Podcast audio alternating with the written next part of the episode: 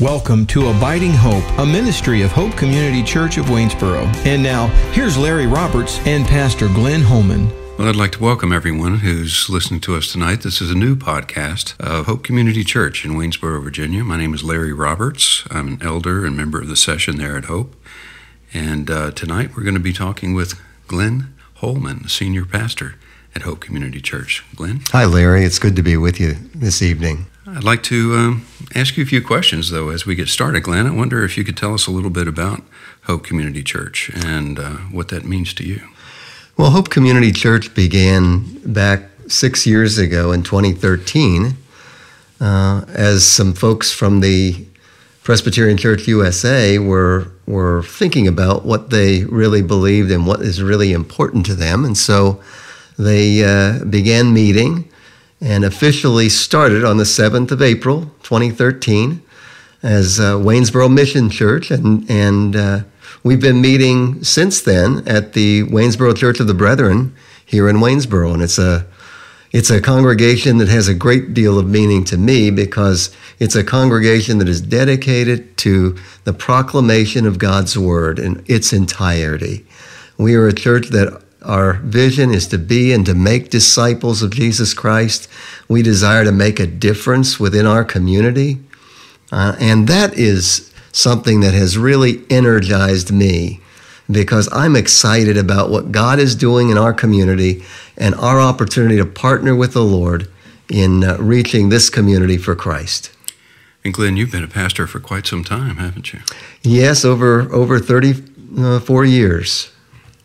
And who is Hope Community Church affiliated with? We are affiliated with the Evangelical Presbyterian Church, which is a denomination that began back in 1981 uh, with uh, churches mainly in the north, but also in the south, that uh, moved away from the Northern Presbyterian Church and and began on uh, the focus of who Jesus Christ is and on the authority of God's Word. And that's some of the reasons that I'm so excited to be a part of a denomination that is clear about what they believe.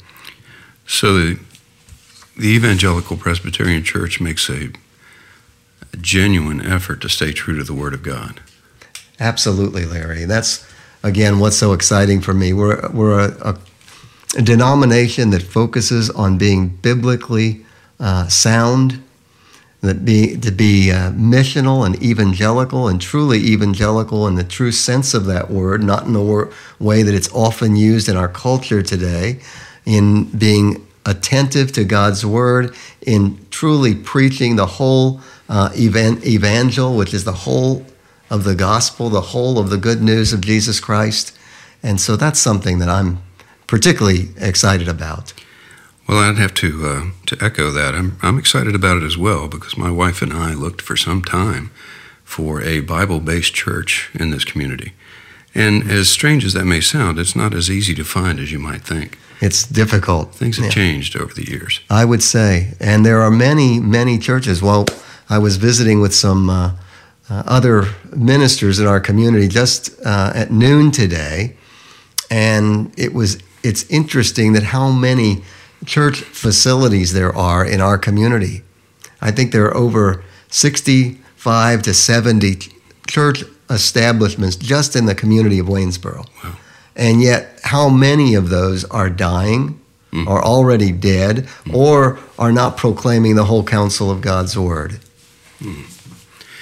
Well, and I think, at least in my perspective of things, it's interesting to see that because to me, that's somewhat of a testament that those churches are not reaching the need of the community. And you have a particular uh, experience within this community, riding with the uh, with the police department. Is that correct? That is correct. Yes, that's a, a part, kind of an ongoing and an extension of my ministry through Hope Community Church. So, would you say that gives you some insight into the kinds of needs that this community has? It it sure does. In fact, just last night I was I was riding with one of our police officers, and and in all of, in all of the kind of of of uh, homes that we see in our community, there are so many young people that are drifting, mm-hmm. and obviously have a need for people to genuinely care for them and reach out to them and love them and uh, to show genuine concern for them. That's the one of the things that gets me excited about working with one of our ministries is reaching out to the Kate Collins Middle School. Mm-hmm. And one part of that is seeing the, the children in that middle school environment from sixth to eighth grade that are hurting as a result of families being disconnected, of, of young people going home and not really even having a full meal. So there's so many opportunities to share the gospel uh, practically in the lives of, uh, of young people and their families. Do you think it's a fair question to ask if um, that disconnect that you see is the result of an absence of God in their lives? Oh, I would I would definitely say that, especially in light of that that whole community Hmm. uh, and the whole family situation. Yeah, Well, that's sad. I, it is. But it seems to be a universal truth these days. That's one thing that uh, across this country, it seems that uh, there's a lack of awareness of God in their lives. And not necessarily just among young people, of course. Uh, I think part of that is is uh, got to be among the adults and uh, the parents as well. So, what do you think brings that about? Has has there been a, a shift in America that that lends itself to this sort of individuality? Absolutely. And it, it's not been something that, that's happened just all of a sudden. Mm-hmm. It's been an ongoing process. I think probably stemming back from people moving farther and farther away from the Lord and for our country drifting in that mm-hmm. way of an understanding of who God is. It's so interesting to see almost all of our presidents that we've seen, even from my ear- early years of watching President Kennedy, and even even to now watching President, they almost all say, "Well, God bless America." But what does that mean? And it's kind of a shallow implication. It, it doesn't have the, the sense that it may have had in earlier years. Well, there seems to be a rise, at least in my perception, of isms like relativism. hmm Um, I think I've heard it said before that those should be wasms instead of isms. Yes. But uh, but it's a very real thing. Tell me, um, can you give me an understanding of what relativism is? Well, relativism means almost that anything anything goes. Everything is simply relative. It's just based upon what I think or what what they think, as opposed to what is the truth. And there's a big difference in understanding what um, in understanding objective truth uh, from an understanding of a subjective opinion of what truth might be. You're, that's good for you, but that's not what I what I believe. And they all can't all they all can't be right. Truth can't just be what people assume. No, so it can't all be just relative. Right. So, in that search for truth, where would you encourage a young person to start? I think the the best place that we can start in reaching out to young people is by simply uh, relationally getting to know them, showing them we care, and then ultimately pointing them to what a personal relationship with Jesus Christ can do in their Right. lives.